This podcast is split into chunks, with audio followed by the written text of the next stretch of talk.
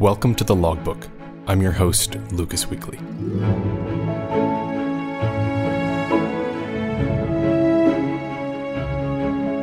This episode supported by you, the listeners, through Patreon. Head over to thelogbookpodcast.com for more information. This time we listen to a few stories from Mike Arthur and his friend Mark Macario with the overall theme that being a captain for a commercial airline is not as easy as it may seem. Cathay was one of the few airlines that still allowed the captain to be a captain, in as much as that you had a lot of responsibility in terms of deciding the operational side of the flight. We started in Cathay with the first airline to uh, fly ultra long haul flights to Hong Kong to London. And everybody said, it'll never work. People won't sit there for 12 hours. They, they, they want to get off and stretch their legs. And of course, it wasn't. It didn't happen. It was a big hit. It was the way people wanted to go. They got an airplane. They didn't want to get off in Delhi or somewhere to to go and wander around an airport terminal for 45 minutes, then get back on an airplane again. It just was a waste of time. Initial airplanes that we had were somewhat limited because of the takeoff thrust of the engines. They were being pushed right to the limit. So quite often you find that you couldn't carry all the freight perhaps the airline wanted you to carry if you were going to make it to your destination. For every extra ton that you carry, you require another half a ton of fuel to carry that ton for the 12 hours. Passengers, actually, the people sitting down in, in zoo class, are only contributing up to about break even in most cases. The tickets, probably, um, some of them are actually below break even. They make the money at the front end of the airplane with the high value passengers and the underfloor freight because basically the underfloor freight area is free. It's there, it's empty, especially in something like a 747 you've got vast amounts of underfloor space. But it does cost you fuel to carry it. So if you're doing an ultra long haul flight, if you want the passengers to get there, sometimes you have to offload freight. There's two different kinds of freight basically on an airplane. There's the big bulky stuff that people don't pay very much to put on airplanes. And then there's a small parcel, which is paid for more on an individual. Well, the, the small parcel freight is very valuable because it's each parcel has to be paid for, basically. So you'd always try and offload the bulk stuff and leave the mail and the small parcel freight on board as much as you could. You'd be better off leaving a ton and a half of small parcel freight off and putting off five ton of the other stuff. So it's it, things like that were very much left up to the, the commander of the aeroplane uh, in Cathay and deciding how much fuel you're going to carry and looking carefully at the weather. And sometimes you, you balance the risk factor. When I say risk, not risk from the point of view of danger and killing people, but the risk that you may cut the fuel right down to minimum because the weather was forecast good en route and forecast good for your destination. You might actually depart with uh, virtually no fuel for alternate because you know the regulations will allow you to still achieve the flight. And you know from experience that you may be able to pick up a bit of fuel by doing the odd shortcut. Now, if it all goes against you, and fortunately for me, it never did go against me. But if it all goes against you, you could end up having to land somewhere else to pick up fuel. Then you're then you're in deep poo because although they don't mind you making all decisions, they want you to make the right decisions. For example, yeah, the, the example of running an aeroplane is that one of my actually it was one of my last flights with Cathay. We took off eleven o'clock at night on a non-stop flight to Frankfurt, and this was from the old airport at Kai Tak, and made the turn out to the north, northwest, to enter Chinese airspace, which is only 30 miles or thereabouts um, before you actually bump into the Chinese airspace. We were changed over to the um, Chinese controller, and they basically said, do not enter Chinese airspace. You do not have diplomatic clearance. Every single country requires either you have a blanket diplomatic clearance or that you have a license to operate it. But in the case of the Chinese, they require every aeroplane for every single flight to have filed and received a diplomatic clearance. I don't know if that's still in, in effect, but they're, they're so bureaucratically entrenched that it's very difficult to get the Chinese to move. The end result was that, that somebody, either somebody had forgotten to put in the dip clearance, or it hadn't come through, or the Chinese hadn't done it, or anyway, the end result was that we didn't have it. So we were forced to turn back. And of course, we were going up through China which is the route that takes you through Kunming and then across to Calcutta, Delhi, and then up through Russia, is the shortest route for most occasions to go to Frankfurt. We were then presented with how the hell are we going to get these passengers, nearly 400 passengers, to Frankfurt, um, having to go on a much longer southern route. And it ended up with uh, I gave control of the airplane to the first officer and then started carrying on a conversation with the operations people on the ground in Hong Kong. And I got out my really old fashioned circular slide rule to do a very rough calculation to see how far we could fly with the fuel that we had and, and where the places were, where the most suitable places were that we'd have to land to refuel because there was no way that we could make it non-stop. And uh, we got the senior ops controller out of bed at, at midnight and got him in. Um, that's his job to help the crew. Although the captain has to make the decision, the ultimate decision, it's nice to have all the information. We'd picked Istanbul because we were going to fly right over the top of it, and we had ample fuel to get there. But this is where you then turn to your people on the ground and say, do we have the staff in Istanbul to deal with a 747 dropping in on them in seven hours' time? or eight hours time. Can they do it? And I had no idea. That was my choice of where I wanted to go, but there's not much point in landing there and finding there's nobody there. Or the only people are there are Turkish Airlines and they don't want to deal with you, or they're dealing with you know their own airplanes. So the answer was yes, we have staff there, um, we can get them all out. And although Istanbul was not an online station, an online station being somewhere where the air, airline goes on a regular basis, they had staff there. They had a ticket office. They had uh, uh, staff downtown in an office at uh, some kind of travel agency. So they were all pulled out, and at I don't know, it must have been four o'clock in the morning or five o'clock in the morning local time. There we we front up.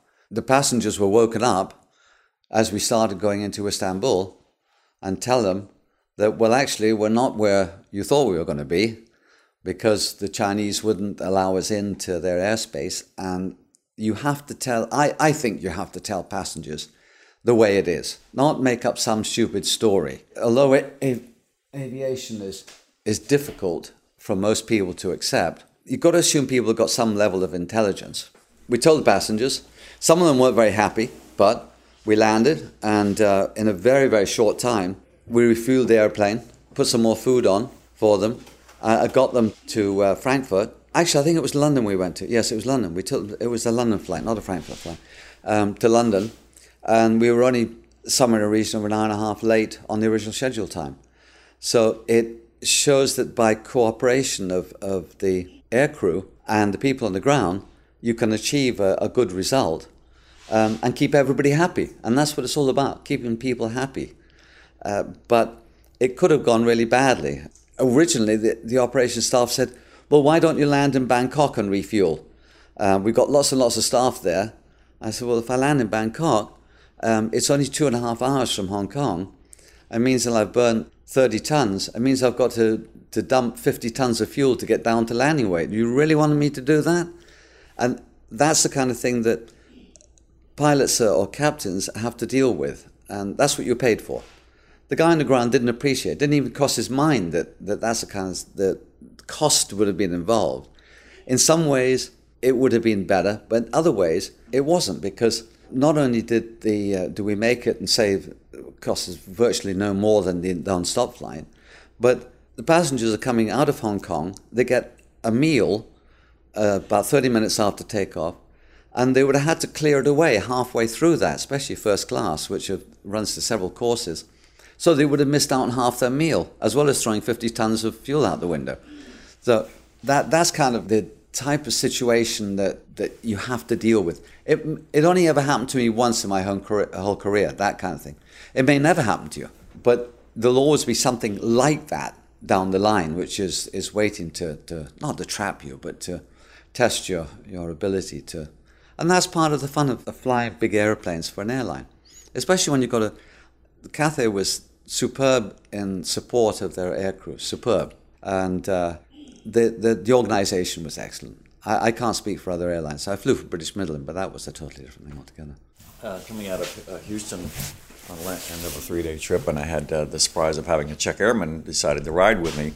That's Mike's friend Mark Macario. Going from Houston to Denver, and then I was going to Deadhead home on the flight, and I checked the weather, and uh, it was VFR, but there was some chance of some uh, low clouds that were going to be coming in over Denver Airport at that time of our arrival, and the check airman was getting checked by the uh, the FAA. So we had two check people in the cockpit besides myself. I decided uh, I was going to add some gas to the fuel, and the check pilot said, "No, no, no, no, that's fine. It, it, we should be fine, no problem. You know, it's it's. I'm making the decision because I'm sitting in the right seat. I'm checking you. You know, you should be fine, no problem with the fuel." Now it's only an hour and a half, two hour flight up to, to Denver. You know, so it wasn't really awful, and the weather was forecasted to be better. Well, then lo and behold, as we start our way up to Denver, and we're not more than a half hour out of Denver, we start getting the uh, the weather on the ATIS up there, and all of a sudden uh, they had a ground fog come across and started to have to shoot approaches in the Denver. And I looked at the captain beside me, and I looked at the check airman behind me, and I immediately got on the phone to the dispatcher saying, "We need an alternate because we don't have one, and the weather in Denver is now not VFR." Um, I'm going to land here if we don't have clearance within the next 15 minutes to make an approach into this airport because I don't have the fuel that I thought I was going to have to be able to go in there VFR. And of course, they stumbled around and they, they got back to me and said, Oh, that's a good plan, Captain. Okay. And, and but by the time we continued on to the airport, the weather had gotten enough that they, they were shooting the approaches and there wasn't any delay issues. But it could have turned into a scenario where now I'm scrambling to try and find some place to go with the airplane. Had I not preempted and checked the weather enough and, and made that call to the, uh, the dispatchers. See, because you can't just automatically say, I want to go here. In an emergency, you could. But what the company tries to do is they also have to check to make sure the runway requirements are good. You know, there isn't any NOTAMs about, you know, approaches being, you know, not available for the facilities and then also, is, do we have any contract people there on the ground to, to, maintain the airplane if we have a problem with the airplane or things like that? So there's a lot of background information that I don't see up front, which is why they'll pick some particular airport as an alternate, not necessarily the one you just happen to be over at the time. There's now, granted, I still have my captain's authority to say no. I think we need to land now, and and can do that safely. But in the scheme of things, to try to make the air operation of the airline go smoother you have to have some coordination with the, with the ground people. Otherwise, it would never work. So this one turned out okay, but only because I preempted these guys to say I need to make a decision. I'm going to be going to this airport now, Colorado Springs, which was just south of Denver, and it worked out fine because by the time we got up there, the, they, the minimums have come up, so we didn't have to shoot a Cat 3 approach, which I thought I was going to have to do, which now I'm scrambling to try to get it done. So but the, the theme of things is they need to still respect the captains, and that has been lost a little bit over in the last few years. Our, I don't want to say our power, but our authoritative role in the, in the cockpit has been eroded by somewhat by automation and, and also by you know, automation from you know, the, the, ground people. You know, feel that they need to control you versus you know because, and as Mike tells you, the dynamics during a flight are always changing. And you have to be able to react to that. You just can't be sitting back and watching things happen. You have to be proactive in, in flights, especially long distance flights like we do. Uh, it's been forced on them because of the operating costs are so paramount over and above what the feelings of people are. So the guys in ops and operations and the planning people sometimes have a sometimes have a more complete picture of the weather. Um, they don't have the operational experience, so it's a balance between the guys in the operational side on the ground and the captain. But in general terms, from what I've heard, it now seems to be a lot of the decisions have been removed from the captain. He's told what the freight load is, what the passenger load is, and by the way, this is how much fuel you're taking. And he has to have a really good reason for, for changing that. It wasn't like that with Cathay. We were very much our own masters, which was nice. The airlines are slowly realizing that they have to start paying pilots, you know, on a reasonable scale and not expect them to be, you know, indentured servants, you know, because when somebody leaves a school like Riddle, you know, they have such a debt to their name that, uh, you know, it takes them years to pay it off. The first job that you usually get in a commuter airline, you don't make even enough money to qualify for food stamps. You know, and that's the, the, the bad part of this business that it, people don't recognize the effort that pilots put into obtaining their careers, just like somebody as a professional dentist or a, a doctor spends years schooling to, for their profession. Pilots do the exact same thing, but they're not recognized as that. They pi, people see pilots as, as just recreational, you know, pastimes and, and expensive hobbies, not as careers. Uh, but yet, people want to go to Disneyland every every week, you know, on the back of an airliner and not expect you know, to pay full fare. They would rather pay bus fare, not uh, recognizing the expertise that it takes to keep people safe in an airplane. So that the public recognizes that we're not just glorified Greyhound bus drivers, you know, in a uniform. And that's the perception that a lot of people think that we're just glorified bus drivers. As I said before, it's it is something you have to come to terms with because you see it as a first officer, but it's only when you actually get into the left seat that you realize how much is involved. It's moving a, a small village halfway around the world and doing it safely and commercially viably. That's that's being a captain of a, a big airplane these days. I suspect there's still a lot of that is there, and that's why um, I've heard people say, "Oh, well, I wouldn't go into airlines because it, it's just so boring." It really is. It's just it's not. It, if you're flying, I, I don't know if I'd want to fly or have flown for someone like Southwest or JetBlue, which are more the same deal every day, uh, in as much you're just Orlando, Dallas, Dallas, Denver, Denver, uh, somewhere else, and, and then back or somewhere, and then you overnight in maybe San Francisco somewhere, and then you do the same thing in reverse. I don't know if I'd want to have done that, um, but certainly long haul and ultra long haul flying, with a little bit of the relatively short stuff thrown in, was I felt was a very good balance. It's an exciting career, I will say that. Uh, there's some times that it's very tedious, but I wouldn't trade it for the world. It's probably the nicest job I like because of the variety type of flying I do. Sometimes I go to the same cities a lot in one month versus other times, but it gives me the flexibility to do things that I would never be able to be able to do. It's both my schedule time and, and and the camaraderie of the people that you fly with. You never get to see a nicer big group of people that you get to fly with. And it's more complicated than people think, right?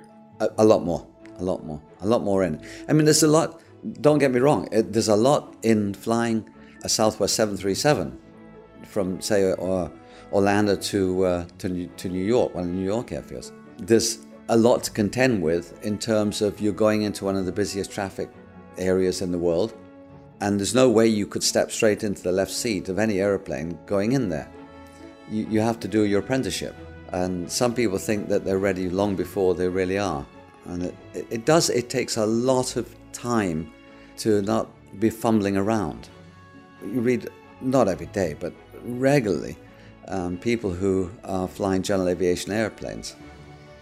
And they get themselves into all kinds of trouble because they don't see it coming. And that's what it's all about, I think, in aviation, is the experience level to be able to see it coming before it hits you. Um, and makes the day really very unpleasant.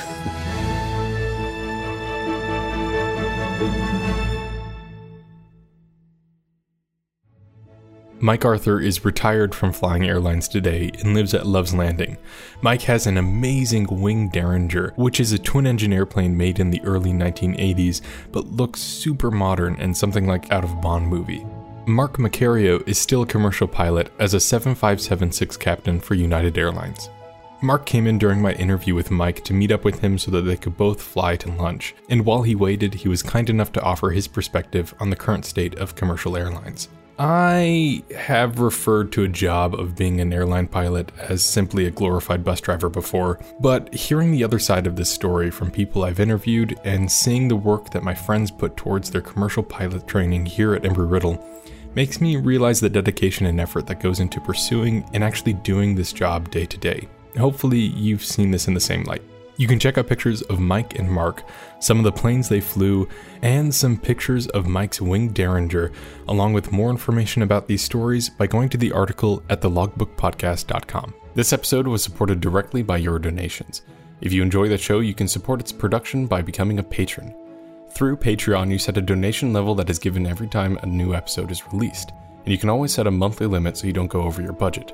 Depending on the amount donated, you are granted access to different rewards that are as simple as hearing a sneak preview to the next episode, all the way up to exclusive content that didn't make it into the show.